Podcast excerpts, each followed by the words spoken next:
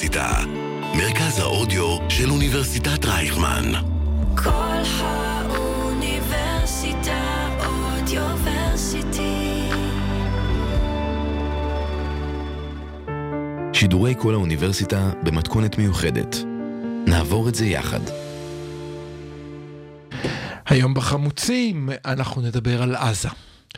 נדבר על חיילים בעזה, נדבר על מתים בעזה, נדבר על חטופים בעזה, פצועים בעזה, אפילו נדבר על עזתים בעזה, על מנהרות הענק בעזה, על הזדמנויות מפוספסות בעזה, וכמובן על חטופים בעזה. ואם אין לנו זמן בסוף, נדבר על חזית חדשה ודי מוזרה של החות'ים. אני מזכיר לכם, אנחנו ב-שמונה עשרה לדצמבר בשעה שלוש מקליטים בלייב. עד שתשמעו את זה בפודקאסט, העולם בוודאי ישתנה. החמוצים מתחילים מיד עכשיו.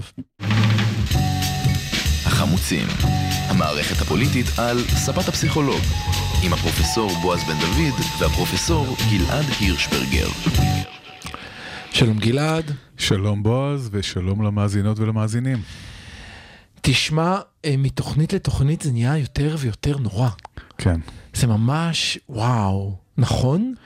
אני חושב שאולי צריך להתעכב רגע על הנורא הזה. אני חושב שבאמת המון אנשים מסתובבים בתחושה. אתמול היה לנו מפגש זום של כמה מרצים, ואחד אמר, אני מרגיש שנגמר לי האוויר. ואני חושב שהתחושה הזאת, במיוחד אחרי סוף השבוע הקשה הזה, היא שבאמת אין, אין אוויר. כל כך הרבה דברים קשים קורים ברצף. תקשיב, אני אתמול, למי שלא יודע, אנחנו באוניברסיטת רייכמן, פתחנו אתמול את שנת הלימודים, ולימדתי שלוש כיתות, וזה המורגש, וזה המורגש, ואילו שיחות עם סטודנטים, ואמרו שהם לא מסוגלים, בדיוק דיברנו על קשב, ואמרו לי, יופי שלימדת אותנו על קשב, אבל אני לא מסוגל לשמור על קשב. אי אפשר להקשיב לקשב שלך. אני לא יכול זה, או... נכון.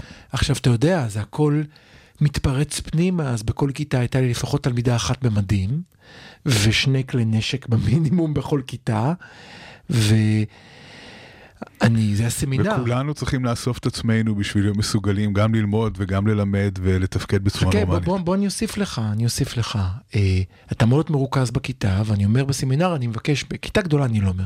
בסמינר אומר, חברים, נא לסגור טלפונים. אז בא אליי מישהי בעדינות אומרת, תקשיב, חבר שלי בעזה, בן הזוג שלי בעזה, אני חייבת להיות עם טלפון מוטור, מתקשר אני עונה. אמרתי לה, fair enough. ברור, ברור. אבל... כל הכללים משתנים. אחד הדברים שאנחנו אומרים כאן כל הזמן, זה שצריך להחליף דיסקט. שאנחנו לא באותו המקום שהיינו קודם. כל הכללים שהיו קיימים לפני זה, לא תקפים, לא חלים על מה שקורה פה עכשיו. תראה, אני, אני, אני אמשיך איתך ברשותך. אז קודם כל, אתה יודע, אני, אני רגע אחשוב על זה כפסיכולוג קוגניטיבי. זאת אומרת שאותה תלמידה יושבת בשיעור, המולדת מאוד קשובה, זה שיעור קשה, סמינר מורכב באנגלית, ולהתווכח, אנחנו עושים איזה ויכוח אמיתיים, ותוך כדי יש לה עשרים אחוז מהקשב שלה מופנים לראות, האם היא יכול להיות בטעות שהטלפון צלצל, כי כבר שבוע לא ענה והוא בעזה. כן. זה עניין. בעודי אומר את זה, במהלך השיעור, אילו חמש שיחות טלפון שלא נענו ברצף. בשישית לקחתי סטודנט, אמרתי לו, אני מצטער, אני לא עושה את זה בדרך כלל, אבל אחיין שלי, אתה מוכן לבדוק לי מה קורה בטלפון שהכל בסדר? הלך, ענה, זה סתם שליח, אבל אותם חמש דקות של ציצו הולך וחוזר, אמרתי, מה אני עושה פה? אולי יכול שאני צריך לנסוע לסורוקה, מה קורה? כן. אז קודם כל אנחנו צריכים לקבל את זה שזו תקופה כזאת, ו- ו- ולא להרגיש רגשות אשם. Mm-hmm. אני חושב שהמושג הפסיכולוגי החשוב ביותר, שצריך להפנים אותו בעת הזאת, זו חמלה עצמית. כן, זאת בעצם איזשהו יכולת... תראה מה נהיה מאיתנו, שנינו החמוצים, ובסוף שנינו נהיינו טיפוסים. מדברים חמלה עצמית, מי היה מאמין? מי היה מאמין שהמושג הזה יעלה על השולחן? חכה, חכה, השירים שכנתי היום לתוכנית הם שירים לחמלה עצמית, אבל אוקיי. כן, אז בעצם היכולת הזאת להבין שאנחנו לא בתפקוד האופטימלי שלנו היום, שאנחנו לא יכולים לתפקד כמו שתפקדנו בעבר, שאנחנו צריכים לסלוח לעצמנו על זה שאולי אנחנו נהיה פחות קשובים, ואולי אנחנו נבצע את המטלות שאנחנו צריכים לבצע קצת פחות טוב, ואולי אנחנו לא נהיה מאה אחוז מה שאנחנו רוצים להיות, ואת כל ההישגים שאנחנו רוצים להשיג, אנחנו לא נשיג בתקופה הזאת, אנחנו נצטרך לדחות אותם לתקופה אחרת. התקופה הזאת היא באמת תקופה של לנסות להחזיק את הראש מעל המים. זה, זה האתגר הגדול, ולסלוח לעצמנו על, על כל פעם שזה קצת מתפקשש ולא הולך כמו שצריך. אפשר להמשיך איתך בקטעים של חמלה עצמית? לא, זו, זה, אני לא מסוגל יותר לדבר על דברים כאלה. זה חיובי מדי. תן לי לתת לך חיובי אחרון, ובזה אני מבטיח לעבור לדברים לא חיוביים. לעבור לנורא. כן, אני אהיה בכל זאת פסיכולוג קוגניטיבי, מדברים עכשיו המון על חשיכה, על חושך, על זה, הרבה חבר'ה, יודעים, אנחנו עושים את התמיכה הנפשית ראשונית, הרבה חבר'ה שבהם אלינו אומרים לנו, שמרגישים שיש חשיכה, שאין אור. ואז אפשר ללכת עם זה לפרויד ויונג, ומה זה אומר חושך, אבל אני רגע פסיכולוג קוגניטיבי. אני יודע שאחד הדברים שקורים בחשיכה מוחלטת, כשאין בכלל אור, זה שכל אור הכי קטן ניתן פתאום להבחין בו, ויש בו... למרחוק, הוא ממש מאיר למרחוק. בדיוק. כן. ואז כל אור קטן אפשר פתאום להפיק ממנו הרבה. זה אומר שכל אחד מהמאזינות והמאזינים שעושה משהו קטן חיובי, זאת ממש, א', זאת מטאפורה נהדרת, באמת, וממש גם מתאימה לאחרי חנוכה. כן, בדיוק משם זה הגיע.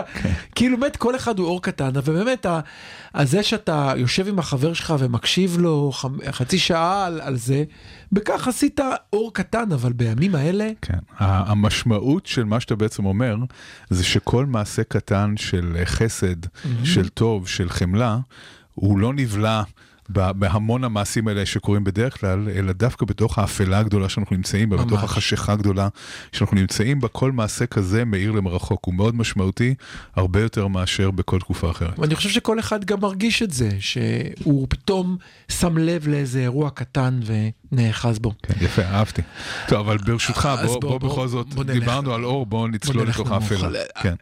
כמה נמוך אתה רוצה? הכי נמוך שיש? אני חושב שאנחנו חייבים להתייחס נושא של שלושת החטופים. זה כאילו, יותר נמוך מזה אין לי, אז מתחילים הכי נמוך ומשם, כן. משם נמשיך לרדת נמוך. זהו, רציתי להגיד לך שעושים יותר טובים, אבל הם לא. לא, זה יותר טוב ואנחנו סיימנו. יום שישי, שמונה בערב, וכל מה שחשבתי זה איזה כיף לדתיים, שיש להם עוד כמה שעות לא לדעת. אני, אני חושב שמעבר לאירוע עצמו, מה שאתה מתאר על יום שישי בערב, זה התחושה הזאת שדי, שוב פעם קורה משהו נורא.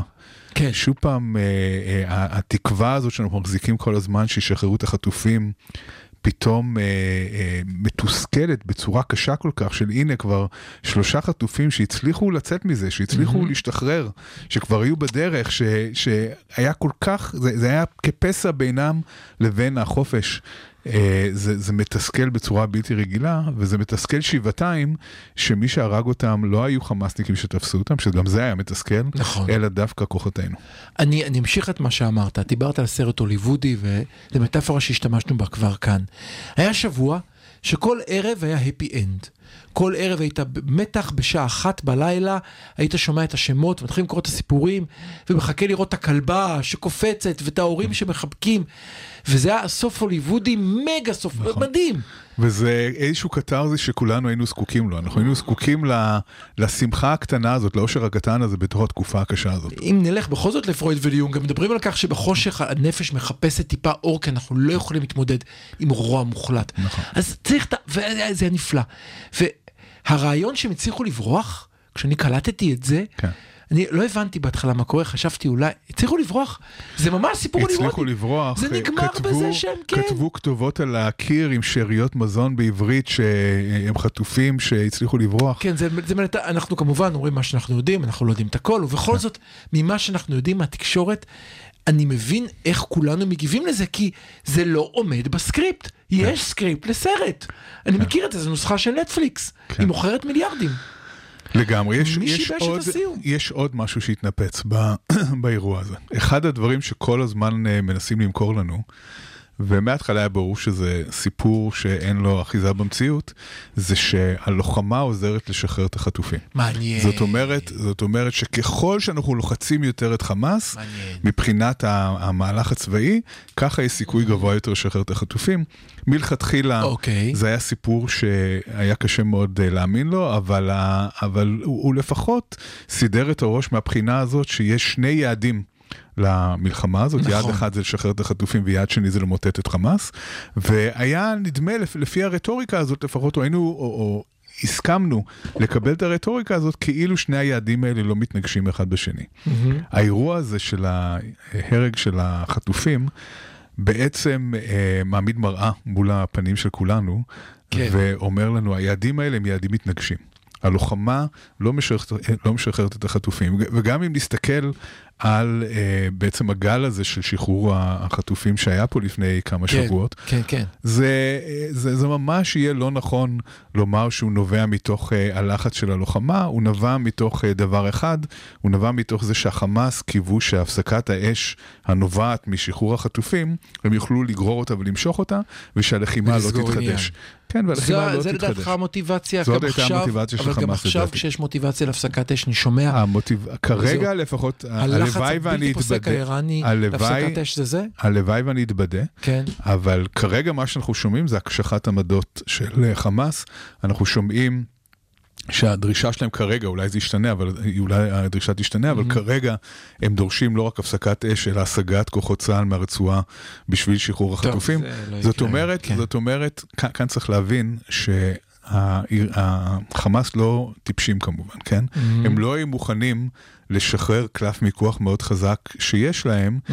ושהלוחמה תמשיך כדי למוטט אותם, כן? כן. המטרה של הלוחמה היא למוטט אותם. נכון. אז, ו- ולכן בעצם שני היעדים האלה הם יעדים שנמצאים ב- בסתירה, אין, אין מה לעשות, וזה מעמיד אותנו במקום טרגי וקשה, שמצד אחד מבחינת היעד האסטרטגי ארוך הטווח של ישראל, אנחנו מוכרחים לחסל את חמאס, אנחנו לא יכולים להשאיר שלטון חמאס ברצועה. ראינו, מה זאת אומרת? ראינו מה קורה כשיש שם, זה לא אפשר. נכון, אי אפשר להמשיך, למרות המכתבים היפים שהוא כתב לביבי, וכל הפתקים בעברית יפה שהוא שלח לו, כנראה שזה לא היה כדי. אי אפשר לחזור לאיפה שהיינו, אבל מצד שני, זה פשוט היום ונורא, המחשבה שכל עשרות החטופים שיש שם, יש שם מאה חטופים כמעט, בעצם נמצאים בסכנה, נמצאים בסכנה, בעקבות הלוחמה. הלוואי, הלוואי ויצריכו לשחרר אותם בצורה כזו או אחרת, אבל ברור היום שהיעדים האלה הם יעדים אה, מתנגשים. אני רוצה להוסיף עוד משהו. אני חושב שתלך למקום אחר. אני חושב שעוד משהו נשבר כשגילינו שצהל הרג אותו. אה, פגע, לא יודע, תחשוב אתה על הביטוי, המילה הנכונה, לא יודע אם זה הרג. אה, הרי אנחנו יודעים שהם היו שם, ואזור היה בשליטתם, כמה ימים כאשר החטופים שלפחות לפי מה שעולה בתקשורת. אני חושב ששבר הנוסף הוא המשיך לשבר של שבעה באוקטובר. שבעה באוקטובר נשבר עוד משהו. האמונה שלנו שיש לנו צהל חזק והוא ינצח את כולם והוא שומר עלינו. והתפקיד שלנו זה להיות באוניברסיטה, להיות בהייטק, להיות איפה במקולת, ובחודש בשנה אנחנו עושים צבא והצבא שומר עלינו והכל בסדר. לא צריך לדאוג. שבעה באוקטובר היה שבר ראשון. אני חושב שזה היה אחרי שכבר צהל הצליח קצת, אתה יודע, לאחות את הפצע ולהתחיל לאחות את השבר ולהחזיר לנו את האמונה בצהל עם הסרטונים החמודים של החיילים שרים וזה והכל. פתאום בא האירוע הזה ואומר לנו, רגע, שנייה, אנחנו סומכים על צהל שיגן עלינו? כן, אז, אז קודם כל מה שאתה אומר נוגע מאוד לאחת התיאוריות החשובות ביותר על uh, טראומה בפסיכולוגיה. Okay.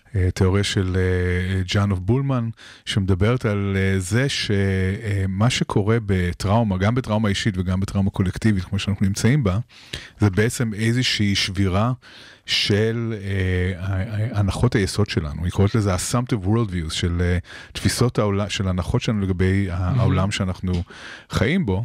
וההנחות, כמו שאתה אומר, הראשוניות שלנו לפני השבעה באוקטובר, זה שאנחנו חיים במדינה בטוחה, ויש צבא שמגן עלינו, מדי פעם יכולים להיות אירועים, אבל בסך הכל אנחנו מוגנים. הטבח של השבעה באוקטובר, ובעצם הזמן הרב שלקח, עד שהגיע צבא משמעותי בשביל לעצור, את מרחץ הדמים שקרה שם בעוטף, במסיבה. לא, אבל התפיסה הזאת שאנשים מהממד אומרים, הצילו, ובראש שלי, תוך דקה מסוק מגיע, משתלשלים חמישה חיילים, נשק בין שיניים, מחלצים אותם. נכון, ככה זה נתפס לי, שאמרו להיות צהל. וכאן האירוע הזה שקורה של החטופים, הוא מייצר אצלנו קושי מכמה כיוונים. גם, okay. גם uh, כמובן הקושי עצמו של הרג החטופים עצמם, okay. והתסכול מזה, אבל גם uh, שאלה שהולכת וצצה כל הזמן לגבי uh, הנחיות uh, פתיחה באש והקיום שלהן. לשם הגענו. Uh, okay. כן, קודם כל, רק לפני, כמה, רק לפני okay. כמה שבועות היה לנו okay. את האירוע של קסטלמן, okay. שנורא בנסיבות מאוד דומות. Okay. גם הוא uh, חלץ, uh, הוא, הוא, הוא פשט את החולצה ואת okay. המעיל ש... ממש, שהיו עליו, הוא uh, הוציא תעודת זהות, הוא צעק בעברית, הוא, עשה, הוא, לא, הוא לא היווה איום על אף אחד, mm-hmm. ובכל זאת uh, חייל ירה בו והרג אותו.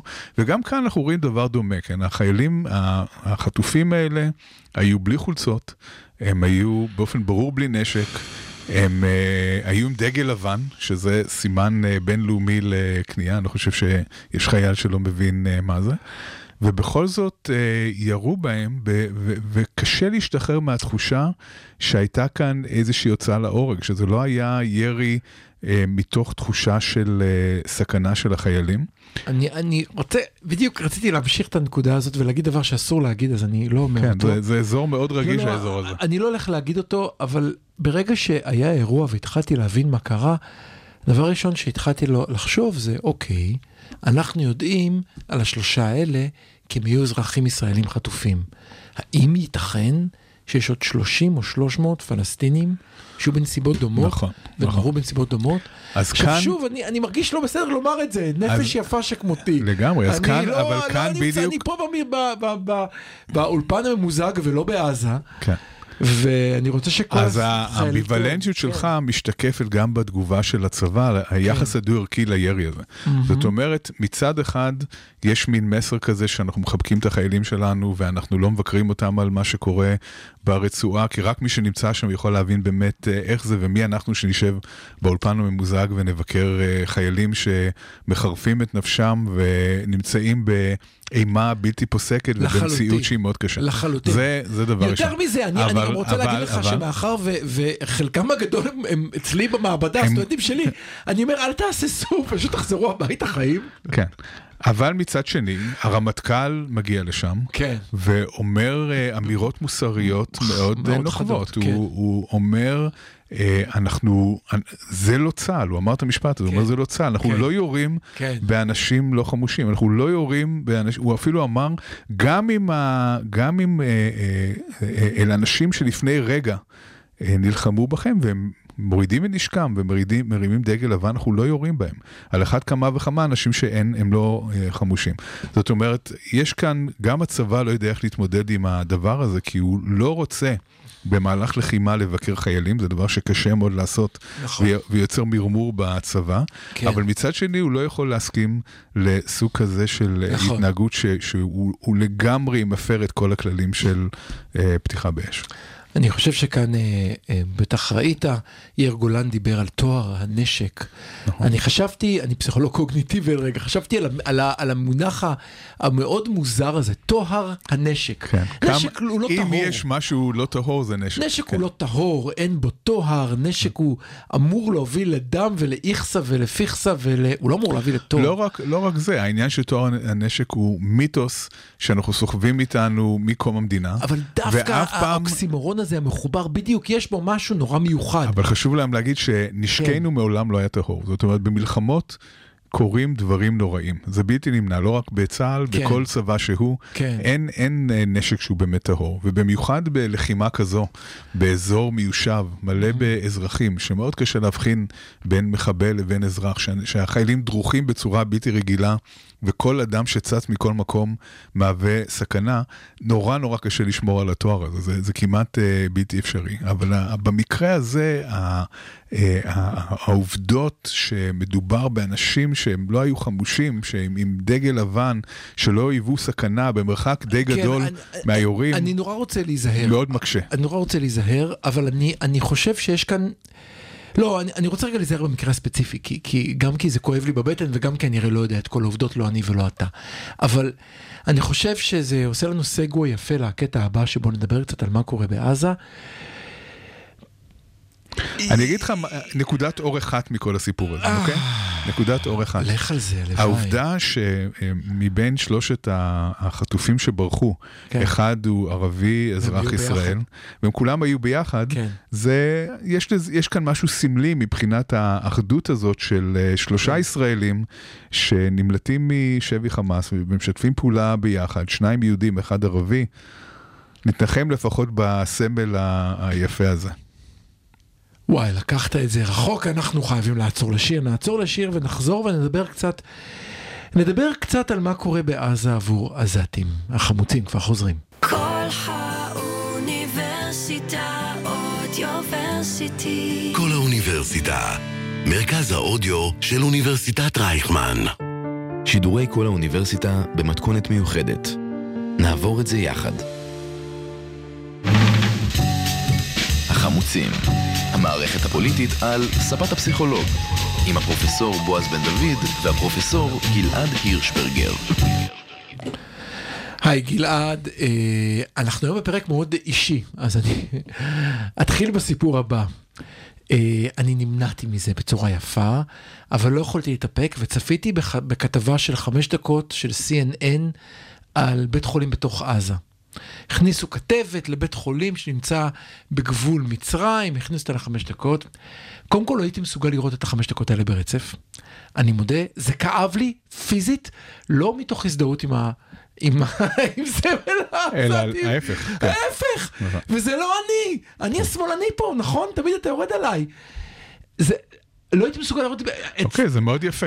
בואו נבין מה קורה פה. לא, אני רוצה, אני רוצה לסיים את זה, זה עוד יותר גרוע. עצרתי... הכרחתי את עצמי לראות את הכל, אחרי שתי יצירות, וכל זה אני אומר על עצמי, עובדים עליי, זה פייק, זה לא נכון.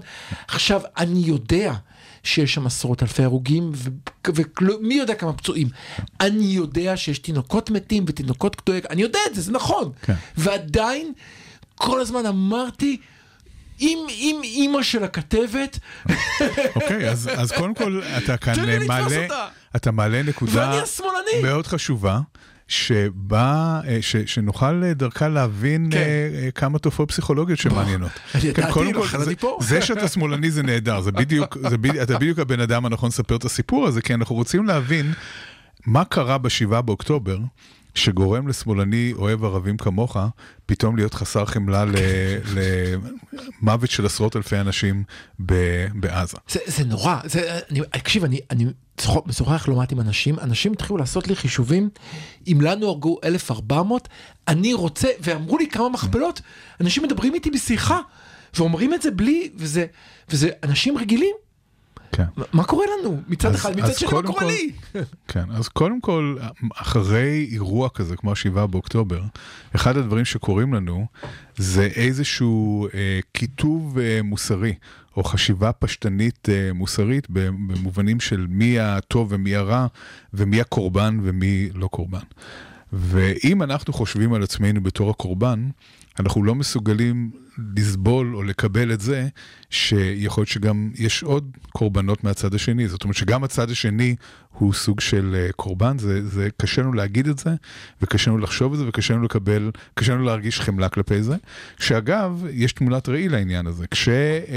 רציתי להגיד לך. לגמרי. כש, כשהפלסטינים ותומכיהם אומרים מה שקרה בשבעה באוקטובר, זה פחות ממה שישראל אומרת, ולא היו מקרי אונס, ולא היו, ולא היה ככה, צהל, צהל עשה פייק של התמונות. נכון, נכון. כל הדברים האלה באים בדיוק מאותה מוטיבציה, באים בדיוק מאותה מוטיבציה של להגיד, אנחנו הקורבנות, זאת אומרת, אם הפלסטינים מרגישים שהם הקורבנות, אז לא ייתכן שגם ישראלים קורבנות, וגם הפרוגרסיבים האמריקאים, שרואים ביהודים סוג של מנשל וכובש, לא יכולים לראות בהם גם קורבנות. אגב, יש סקר של Harvard Harris שיצא ממש עכשיו, באמצע דצמבר. נראה אם זה אותו סקר שמצליח, נו. ומה שרואים שם זה ששואלים עד כמה אתה תופס יהודים בכלל, לא רק יהודים ישראלים, אלא יהודים בכלל כקבוצה מקרבנת. כן, גם סליחה זה רשום? לא, לא, לא, רגע, זה יותר טוב, סליחה, ברשותך. פשוט הניסוח כזה מזעזע. As a class, as a class of oppressors and should be treated as oppressors. אני רוצה לתרגם את זה לעברית כי זה חשוב. זאת אומרת, יהודים הם לא דת ולא לאום, הם מעמד חברתי, קלאס, מעמד חברתי של מדכאים, וכך צריך להתייחס אליהם. נכון. אז קודם כל, למרבה השמחה, רוב האמריקאים לא חושבים ככה, אבל כשאנחנו מסתכלים על שכבת הגיל הבעייתית בארצות הברית, של שמונה עשרה עד עשרים וארבע, שישים ושבעה אחוזים, אנחנו קראנו את אותו הדבר. כן, לא תיאמנו את זה מראש. שישים ושבעה אחוזים מאמינים בזה, וזה, כן, באמת מדהים ומדאיג. יש עוד כל מיני ממצאים מהסקר הזה. מה שנורא מעניין, סליחה, בשאלה הזאת, אפשר לראות מגמה, אין קפיצות. כל קפיצה בגיל יש ירידה בדבר הזה, זה לא איזושהי פונקציה לא ברורה, זה פונקציה חדה וחלקה. ככל שאתה מתבגר, או ככל שאתה שייך לקורות זקן יותר, אתה פחות חושב כך. כן, עד נכון. שזה כמעט מגיע לאפס בעצם. כן, וכאן השאלה הגדולה של האם מדובר בקוהורט או בזמן. זאת אומרת, כן. האם הצעירים האלה יתבגרו ויחשבו בצורה יותר mm-hmm. מורכבת, וילמדו משהו, mm-hmm. או שהלך עלינו וכך אמריקה הולכת לראות בעוד כמה שנים. שלושים שניות של מחקר, כחוקר זקנה, זה אחת השאלות המרכזיות שלנו בזקנה, שאנחנו רואים פער בין בני שבעים ובני עשרים. תמיד השאלה שלנו, האם זה קורה בגלל שתהליך ההתבגרות עשה שינויים מסוימים בתפיסה, או שבני ה-שבעים קוראים לזה נשמע כמו אמבר. זאת אומרת, זה שמר על מה שהפעם כמו מאובן, ואני בעצם קולט את התרבות שהייתה נכונה לפני חמישים שנה, כשהם היו בני עשרים. כן. אז יש אגב עוד ממצאים מהסקר הזה, עם הרבה סתירות, שצריך גם לקבל את זה שדברים לא קונסיסטנטיים, למשל בשאלה, האם uh, אתה חושב שמדינת uh, ישראל צריכה לסיים את uh, קיומה, או יהיה איזשהו ניסוח מורפל כזה, ושתקום uh, פלסטין תחתיה?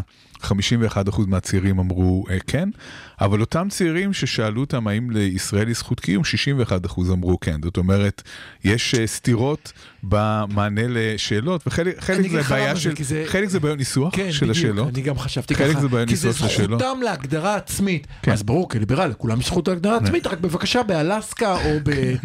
רק לא פה. כן. כן. נכון, נכון, אבל בכל זאת צריך גם להבין שאנשים שלא יודעים, והצעירים האלה, בני ה-שמונה עשרה עד עשרים וארבע, הידע הכללי שלהם הוא אפסי, את זה אנחנו מוצאים בסקרים שלנו, כן. אי אפשר לצפות שהם יהיו עקביים בתשובות שלהם. אבל שים לב, איך במשך חמש הדקות האחרונות, ברחנו מלדבר על זה. ברחנו מלדבר אז אני, כתוב, לא, כתובתי הסבל. לי כאן. כתוב לי כאן לחזיר אותך לנושא. אז אני רוצה לחזור לנושא. בוא ננסה, בוא, בוא שנינו נגיד את זה ביחד, כי זה קשה לומר. שנינו יודעים, כי אנשים שמבינים קצת וקוראים קצת, כן. שמה שקורה היום בעזה, לעזתים, הוא איום ונורא. כן. חיידקים שלא דמיינו מתפשטים, אנחנו כן, במשבר ומנטרי. יש, יש שם המון מוות, היום. גם של אזרחים חפים מפשע. יש שם המון המון פצועים, כמובן גם של אזרחים חפים מפשע. יש שם מעל מיליון וחצי פליטים שחיים כרגע באוהלים בדרום הרצועה, עם, עם הצפות ומים וגשם, בתנאים לא תנאים. יש שם משבר של מזון. אין, אין רעב כרגע בעזה, אבל אין מספיק מזון לתושבים. חלק מהבעיה זה גם שחמאס משתלט על כל מסעיות ההספקה. יש שם בעיה קשה, ללא ספק. זה אחת הבעיות המרכזיות. מי שתייה הם בקושי ראויים לשתייה.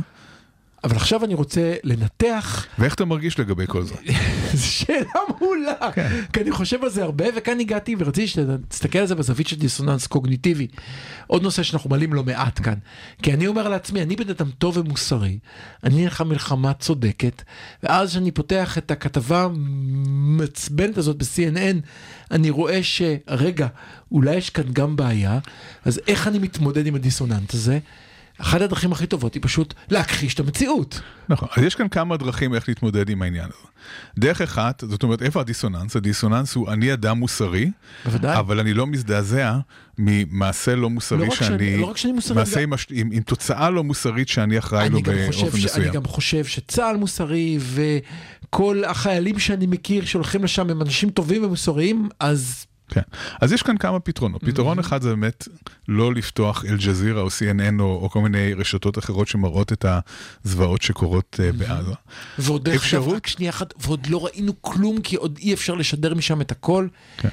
כאשר תהיה הפסקת אש, מה שאנחנו נגלה זה לא יאומן. אין ספק, אין ספק שהמצב שם הוא קשה מנשוא. אבל יש גם דרכים אחרות להתמודד עם זה. דרך נוסף להתמודד עם זה, זה להגיד, בסופו של דבר, ב-אלפיים ושש העזתים בחרו בחמאס שהשלטו בהם. בסקרי דעת קהל שעושים עכשיו, אנחנו רואים שיש תמיכה מאוד גורפת גם בעזה וגם בגדה, בטבח של השבעה באוקטובר. אנחנו יכולים להגיד שבסופו של דבר מי שאחראי על תושבי הרצועה זה חמאס. חמאס בחר ללכת בדרך הזאת, ויש לזה השלכות. הוא לא סתם בחר ללכת בדרך הזאת. כאן אנחנו יכולים להגיע למנהרות הטרור העצומות שאנחנו מוצאים. גלעד בורח למי שפספס, אבל זה בסדר, אני אתן לו, תמשיך לבורח. לא, לא, אני עכשיו מנסה להצדיק את התגובה שלנו, את התגובה הלא מאוד אמפתית שלנו לסיפור. הסיפור הזה. הסיפור של המנהרות הוא בלתי נסבל, אתה רוצה ללכת לשם, אני איתך. הסיפור של המנהרות מבטא בעיניי, אני חשבתי למה זה כל כך מרגיז אותי הסיפור של המנהרות, הסיפור של המנהרות מבטא בעיניי את הקריסה של תפיסת העולם הליברלית לגבי היכולת להגיע לאיזשהו פתרון עם עזה. למה קריסה של התפיסה הליברלית? התפיסה הליברלית אומרת, כן, כל סדר היום הליברלי שהיה קיים ממלחמת העולם השנייה ועד היום, מתבסס על ההנחה שמדינות שיש ביניהם קשרי מסחר, שיש אינטרסים כלכליים,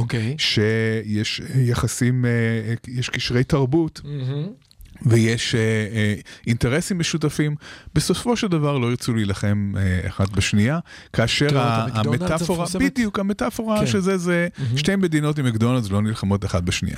תפיסת העולם הזאת קורסת לראשונה, לא לפני הרבה מאוד זמן, ברוסיה-אוקראינה. כן, רוסיה-אוקראינה זה בעצם מצב שבו הרבה מאוד מהאנשים שמקדמים ותופסים את הרעיון הזה של סדר היום הליברלי, בעצם עומדים עם פה פעור ואומרים, רוסיה היה לה את כל מה שלהפסיד, היה לה הכל להפסיד מהמלחמה הזאת. הכל להפסיד, הכל להפסיד, זה לא יומן. ובכל זאת היא פתחה. והיא מפסידה גם. כן, והיא לא לגמרי מפסידה, זה לא נכון, יש קאמבק רוסי, אבל זה מורכב, בוא נגיד ככה, והיא בטח הפסידה המון גם ביוקרה שלה וגם מבחינה כלכלית. בוא נגיד את זה ככה, לולא הייתה נוקטת בזה, איך לנקוט בצעדים שהיום עושים אותה במקום יותר טוב, אין ספק. אבל כאן באים האנשים מהתיאוריות הריאליסטיות. אני חייב להסיב עוד משהו לרוסיה, אפילו מקדונלדס כבר אין שם, זאת אומרת. נכון, החליפו את השם. אפילו המבורגר זבל כבר אפשר לאכול, אבל התיאוריות הריאליסטיות לגבי קונפליקטים, הם בעצם באו ואמרו, אמרנו לכם. אמרנו לכם, בעצם מה שקבוצות רוצות, הן רוצות כוח, והן רוצות שליטה, והן לא רוצות שקט ושלווה. וברגע שהן מרגישות שהשליטה והכוח שלהן מאוימות, הם ינצלו כל הזדמנות כדי להחזיר להן, לעצמן את הכוח, וזה מה שקרה ברוסיה, אוקראינה, לפי תפיסת העולם הזאת. זאת אומרת, יש מדען מדינה פורסם בשם ג'ון מיר שיימר, שעוד מ-תשעים ושלוש אומר, יש ההסכמים שהמערב חתם עם רוסיה אחרי התפרקות ברית המועצות של בעצם פירוק הנשק הגרעיני האוקראיני, הם היו טעות, מה שצריך לעשות זה דווקא לחזק את היכולת ההרתעה הגרעינית האוקראינית, כי רוסיה, הוא אמר ב-תשעים ושלוש רוסיה הולכת לפלוש לאוקראינה מתישהו, אני לא יודע מתי, אבל זה יקרה. הכל טוב, אבל דיברנו על זה בתוכנית, ושים לב, הלכת רחוק עד רוסיה ואוקראינה, ויותר חמש דקות, היינו מגיעים לאלסקה ולצד הלוויתנים הלא מוצלח. עכשיו למה, איך זה קשור למנהרות בעזה? זה קשור למנהרות בעזה, מכיוון שכשאתה רואה את המנהרות האלה, את הגודל שלהם, את, ה, את, כמו, את הקילומטראז' של המנהרות, כאשר בתל אביב לקח לנו שלושה עשורים לבנות קו פקטת אחד של רכבת קלה, אתה, אתה אומר... זה נקודה כואבת, אני ליד החפירות, זה נורא. אתה אומר, אתה אומר הם השקיעו מיליארדים בפרויקט הזה, מיליארדים. מה אפשר היה לעשות אם הם היו לוקחים את כל ההון העצום הזה, ומשקיעים אותו ברווחה של האזרחים שלהם? זה גם כסף, וגם אני חושב על זה, אני איתך, הסתכלתי ואמרתי, זה גם כסף, זה גם מהנדסות ומהנדסים, זה גם אנשי מחשבה ואנשי עשייה. זה מה שיכול היה לבנות מפעל מדהים, שהיה באמת מייצר את הג'אנק שאנחנו צורכים לסין. אנחנו צריכים להבין כאן משהו מאוד עמוק לגבי המנטליות של העזתים, של הקבוצה הזאת. הם בחרו להשקיע הכל בהשמדה שלנו. צריך להבין את זה. הם בחרו להשקיע הכל, הכל, הכל, הכל בהשמדה שלנו, ולא להשאיר פירור לטובת איכות החיים שלהם, לטובת איזשהו עתיד שמבטיח משהו לילדים שלהם. כלום. הכל, הכל, הכל הושקע במפעל מוות מטורף עבורנו, וזה, וזה משהו ש... זאת הכרה שהיא מבהילה, שהיא נוראית, שהיא אומרת, וזה לא רק מבחינה כספית, גם מבחינת הנכונות שלהם להקריב אנשים. כן. הם מוכנים להקריב הכל, בשביל שאנחנו לא נהיה. מוכנים להקריב הכל כדי שאנחנו לא נהיה. זה לא משהו ששמאלנים כמונו בדרך כלל אומרים, אבל צריך להכיר בזה. באמת צריך להפנים את העניין. זה לאו דווקא נכון. אגב, זה מאוד חשוב להגיד, זה לא יהיה נכון להסיק את המסקנה הזאת לגבי כל הערבים, כמובן. אנחנו רואים... אתה מדבר על כל הפלסטינים. אני מסיק את זה על עזה כרגע. אנחנו לא רואים את אותו הדבר במקומות אחרים. אבל בעזה, באמת התפתחה שם התפתח מפעל מוות אחד גדול. זה פשוט מפעל מוות אחד גדול שכולו ממוקד רק בלחסל אותנו. זה כל מה שהם עושים שם. לא עושים שם שום דבר אחר. אין, אין שם מפעלים, אין שם תעשייה, אין שם פיתוח של כלום. רק מנהרות מוות. זה כל מה שהם עשו במשך כל השנים האלה. עם, עם כל הכסף, ו, ושוב צריך להבין שכמות הכסף שהוזרמה לשם, היא יותר מאשר לתוכנית מרשל אחרי מלחמת העולם השנייה, זה בלתי נתפס. תחשבו מה אירופה עשתה עם כל הכסף הזה אחרי מלחמת העולם השנייה, שגרמניה הייתה בהריסות, שכל אירופה הייתה בהריסות, הפכו את אירופה ליבש משגשגת, ועזה היא עזה בגלל שהכל מתחת לאדמה, כל הכסף הזה הוא מתחת לאדמה. אני, אני שומע אותך וכאילו, אתה יודע, קשה לי לשמוע אותך, וקשה לי לראות את כתבת ה-סי אן אן, שני הדברים האלה שכל אחד מהם הוא, אחד אמור לפתור את השני, שניהם איומים ונוראים לי. לגמרי, זה משאיר, זה משאיר לראות ילד, ילדים, ילדים ותינוקות פצועים מעצבן אותי, ו, ו, ו, וקשה לי, ולשמוע אותך אומר שאין, ש... מתאר תמונת סדום שאין בה כלום חוץ מאנשים שחושבים איך להרוג אותי, קשה לי, אני, אנחנו תקועים בסיטואציה פשוטה. המסקנה המתבקשת מכל זה, היא שאין עתיד נראה לעין, אין שום פתרון נראה לעין עם עזה. לא משנה מה נעשה שם. אתה יודע, אנחנו מדברים על כל מיני פתרונות ש... אולי איכשהו יצליחו להחזיק, אבל אין פתרון לבעיית עזה. ברשותך, אני רוצה להציע הצעה. בוא ננסה ללמוד מהעבר ולהניח שמה שבעבר יהיה בעתיד. זה מכיר את האימור הזה? שאתה מאמר שמה שהיה אתמול יהיה גם מחר, שזה, אתה מכיר את המחקר המפורסם שמזג האוויר, הדרך הטובה לנבא את מזג האוויר זה מה שהיה היום? אוקיי. Okay. אז מה הדבר הכי קבוע שיש בישראל? הכי קבוע, שאף פעם לא משתנה. הזמני, נכון? הפתרון זמני, ביניים, ממלא מקום, זה נהיה לנצח, נכון? מה הפתרון הזמני שנהיה עכשיו בעזה? כיבוש עזה, נוכחות צבאית בעזה. זה לא יעבוד. זה נדמה שאנחנו הולכים לנוכחות בעזה אינסופית. מכל האפשרויות, יש בעצם שלוש אפשרויות לגבי עזה, ששלושתן אפשרויות גרועות, אבל כל אחד גרועה מהשנייה, אז עדיף שניקח את השנייה ולא את הגרועה ביותר.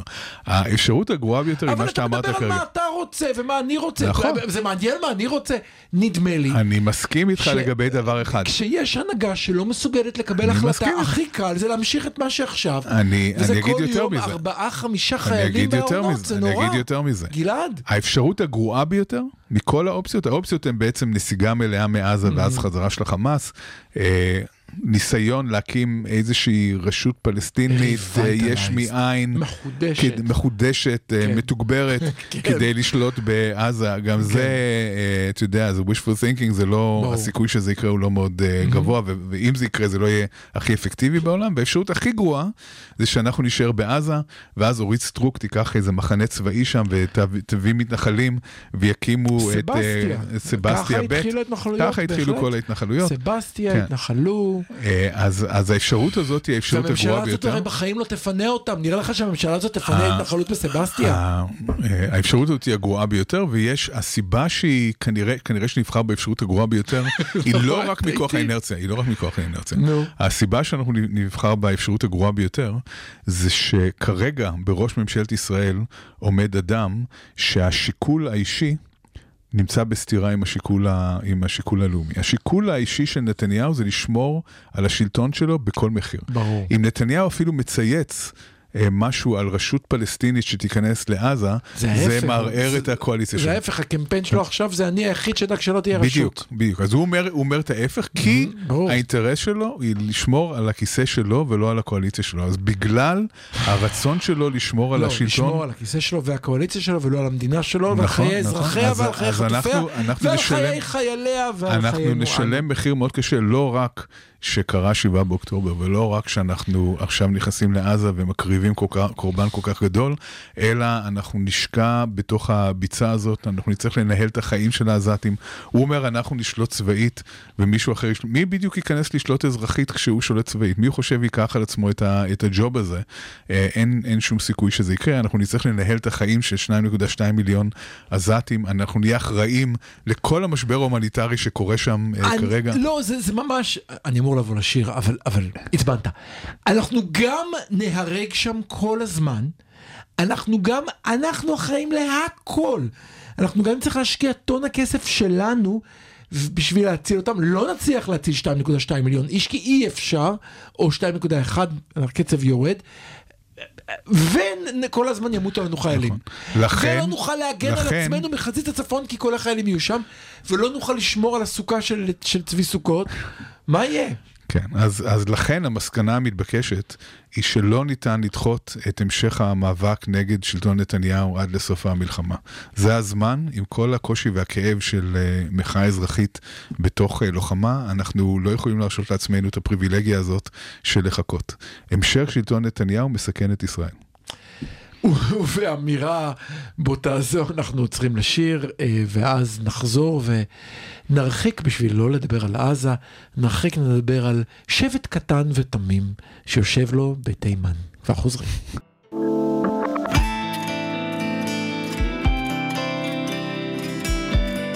כל האוניברסיטה, מרכז האודיו של אוניברסיטת רייכמן. כל האוניברסיטה אודיוברסיטי.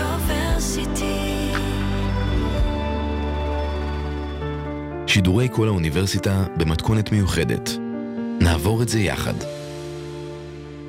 טוב, לא הצלחנו, ניסינו לעשות את האות של החמוצים, תדמיינו שתמעתם עכשיו החמוצים. בוא, גלעד, קדימה. על מה אנחנו רוצים לדבר עכשיו? הגענו לדבר על החיים שלנו חוטים. החיים שלנו חוטים זה לא רע. כן. כן, אז מה, מה בעצם uh, קורה שם? Uh, אנחנו שמענו uh, רק בקושי על החות'ים עד, ה, uh, עד בעצם כל הסיפור האחרון של השבעה באוקטובר, mm-hmm. ופתאום הם uh, יותר ויותר עולים למרכז הבמה. אנחנו, את יודעת, כל מי שמתעניין קצת במזרח התיכון uh, ידע שיש uh, קבוצה כזאת שהם uh, מורדים בתוך uh, תימן. יאללה, יאללה, יאללה, יאללה, אף אחד לא מושג. לא, דיברו, דיברו, על זה, זה. דיברו כל הזמן על זה שהם כן. חלק מטבעת האש איראן בונה כן. סביב ישראל. אבל אתה אומר, כאילו, זה בתימן, מה ישראל, מה הקשר, מה זה קשור אלינו? לא היינו יותר מדי לחוצים מהסיפור הזה של החות'ים. כן. ופתאום אנחנו נמצאים במצב שבו הם הופכים להיות איום אסטרטגי ממש. הם לא, הם לא סיפור קטן. ממש. כן. תחשוב, אני, אני כאילו חושב שאנשים לא קולטים עד כמה זה מטורף. היו לנו מלחמות, לדעתי, בעבר, על דברים הרבה יותר קטנים. על מצרי טיראן, נכון, נכון, נכון. אבל כאן יש, אוקיי, אז על מה שאנחנו מדברים בעצם זה שהחות'ים בעצם יוצרים מצב שבו הם חוסמים את הים האדום, יש יותר ויותר חברות, זה חשוב? יש יותר ויותר, שנייה, יש יותר ויותר חברות ספנות שמסרבות לשנע את האוניות שלהם, להשיט האוניות שלהם דרך הים האדום, כשכמובן הדבר החשוב ביותר בים האדום זה אחד הפרויקטים הגדולים של המאה ה-תשע עשרה ששינו לגמרי את כל הסחר העולמי, וזו תעלת סואץ. כן, תעלת סואץ עוברים דרכה כמות אדירה של אוניות, בעצם כל הקשר בין המזרח לבין אירופה עובר דרך תעלת סואץ. מי ששכח, היה שם פקק, והפקק הזה גרם לעליית מחירים משוגעת בכל העולם. סתם כי היה הפקק שאונייה שנתקעה שם, אתה זוכר? אז עכשיו זה הרבה יותר מפקק, וזה הופך להיות אירוע עם משמעויות כלכליות לא רק לישראל, זאת אומרת, ברור שגם ישראל תיפגע מזה, אבל עם כל הכבוד לנמל אילת ואשדוד, שיכולים להיות מושפעות מהעניין הזה של הים האדום, יש מדינות שמושפעות הרבה יותר, ובראש ובראשונה מצרים. תעזור לי. כן, למה מצרים? נו. כן, כי מצרים מקבלת כסף על כל מי שעובר ב... כן, תעלת סואץ היא בשטח מצרים. היא מקבלת... כל מי שעובר חייב לשלם... תעלת סואץ מהווה יותר מעשרה אחוז מההכנסות השנתיות של מצרים. אהה. כן. אז, אז זה מאוד משמעותי, ומצרים כידוע היא לא מדינה משופעת בכסף, לא. אז מדובר כאן באיום אמיתי כן. על uh, מצרים, כן. ודווקא זה טוב לנו, אני מוכרח להגיד, זה טוב לנו בגלל שאנחנו לא רוצים שהחות'ים תהיה בעיה שלנו. נכון. אנחנו רוצים שהחות'ים תהיה נכון. בעיה עולמית, והיא הופכת להיות בעיה עולמית. כן. זה טוב לנו, זה לא טוב לנו שיש חות'ים, אבל אם כבר יש, זה טוב לנו שמצרים מעורבת, כי זה שם אותה בצד שלנו, זה שם אותה, האינטרס המצרי והישראלי, הם משתלבים, שנינו רוצים לסלק את האיום הזה. אתה יודע מתי קלטתי שאנחנו בסיטואציה הזאת, ביום שבו לא אם אתה זוכר, לפני כמה זמן, היה איזו הודעה קטנה על ספינה צרפתית ש... פצצה, כלי טייס בלתי מזוהה או טיל חוטי שנורא, ואמרתי, אה, הצרפתים? מה אתם בעסק? איזה יופי, תודה. כן, אז יש כאן אינטרסים של הרבה מאוד מדינות שמשתלבות, ואנחנו מתחילים לשמוע שהאמריקאים מנסים לקבש, לגבש קואליציה בינלאומית שתטפל בעניין של החות'ים. כאן צריך לציין שלמרות שאנחנו רואים בסרטונים תימנים יחפים שרוקדים, שרוקדים על דגלי ישראל, וזה נראה לנו עוד משעשע. עולים לאונייה ורוקדים ריקוד תימני, זה נראה כמו... ראית את הריקוד הזה? קודם כל, קודם כל, הם רוקדים נורא יפה. אני מוכרח להגיד. לא, באמת, זה ריקוד... חוץ מזה, היה איזה אחד שלישי מצד ימין ש... לא יודע, מה שאני ראיתי, התרשמתי מאוד, חשבתי שאם הם היו הולכים לרוקדים כוכבים, זה היה, כן.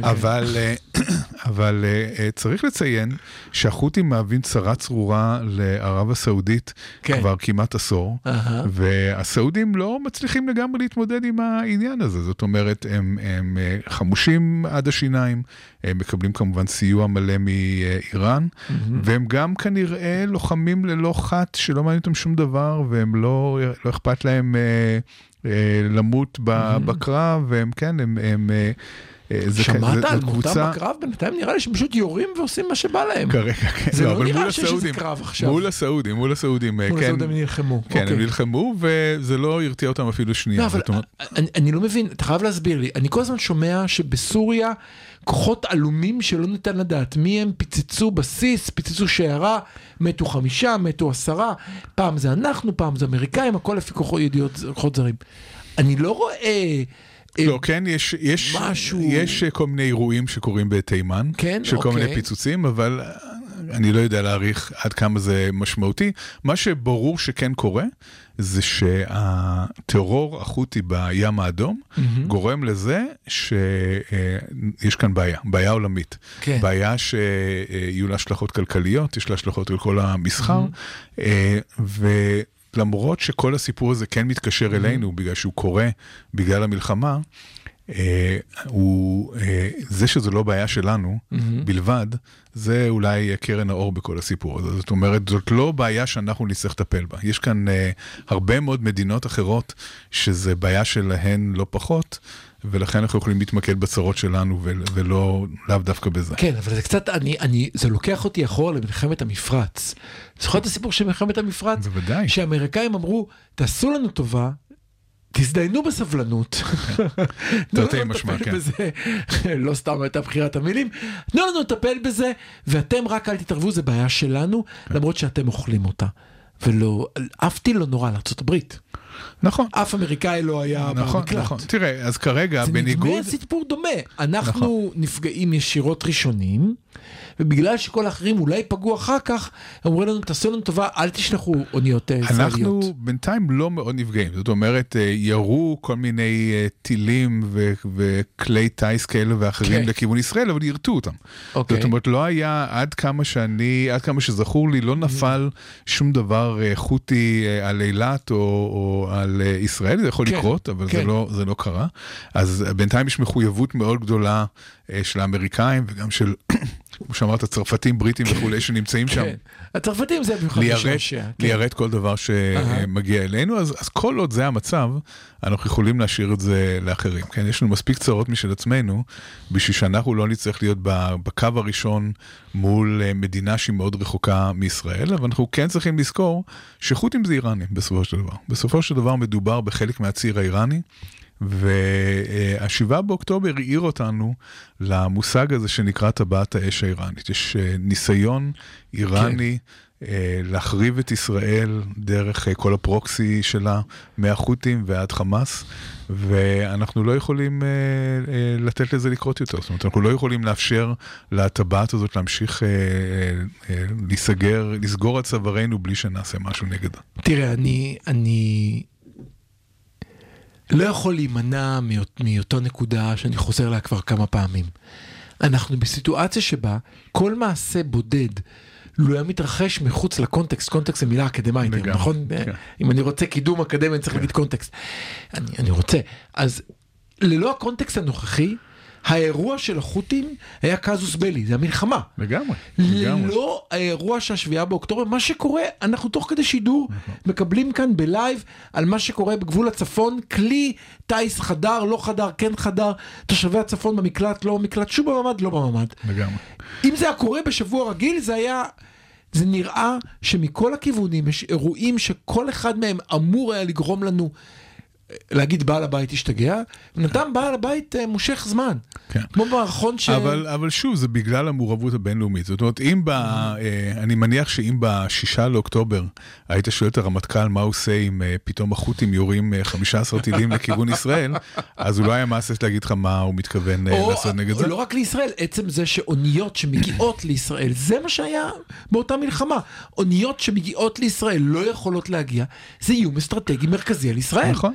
אין ספק. אבל שוב, אחד הקרן לאור אולי בכל הסיפור הזה, זה שבגלל שזאת בעיה בקנה מידה עולמי, ואגב, בעיה שיכולה להרחיב את הלוחמה מחוץ לגבולות של ישראל-עזה, אז אנחנו לא צריכים להיות בקו הראשון שמטפל בזה. יש אחרים שזה נוגע להם לא פחות, שיכולים, שזה יהיה הבעיה שלהם, וכרגע זה מה שקורה. כן, הקואליציה הבינלאומית שארצות הברית מנסה לארגן נגד החות'ים. אגב, זה, זה קורה שם משהו מורכב, בגלל שערב הסעודית, נמצאת באיזשהו מסע ומתן עם החות'ים שהאמירויות לא קשורות אליו, והניסיון לגבש קואליציה הוא, הוא, הוא איכשהו פוגע בכל הסיפור הזה, אז, אז זה לא כל כך קל לגבש את הקואליציה הזאת, אבל הם יצטרכו לעשות את זה, כי האינטרס של כולם בסופו של דבר זה שהחות'ים לא יחסמו את הים האדום. רק שתבין, בעודנו מדברים, אני מניח שמי שישמע את זה לא שומע את זה בלייב, אבל החדירת קליטה היא סעוין, ממש ברגע זה קורית בצפון, זאת אומרת... כן. אנחנו באמת בסיטואציה בלתי סבירה, ואני רוצה בדקות שנשארו לנו לעשות לך את מה שאתה חיסון. אה, חידון. לא חידון, חידון זה אני שונא, אתה שונא שאני שואל אותך, מבקש מכך לחשוב על העתיד לרגע. אז אני באמת רוצה לחשוב... אני בקושי יכול לחשוב על מחר בבוקר, אבל קדימה. זהו, תראה, ביבי לא הולך, הממשלה הזאת לא נופלת, מחאה ציבורית לא מזיזה את הממשלה, היינו בזה, היינו בזה. מחאת... במוצא, ביום שישי משפחות החטופות יצאו למחאה כואבת קורעת לב, הפגנה שמוצאי שבת הייתה באמת לא נשארה עין יבשה, וזה לא משנה.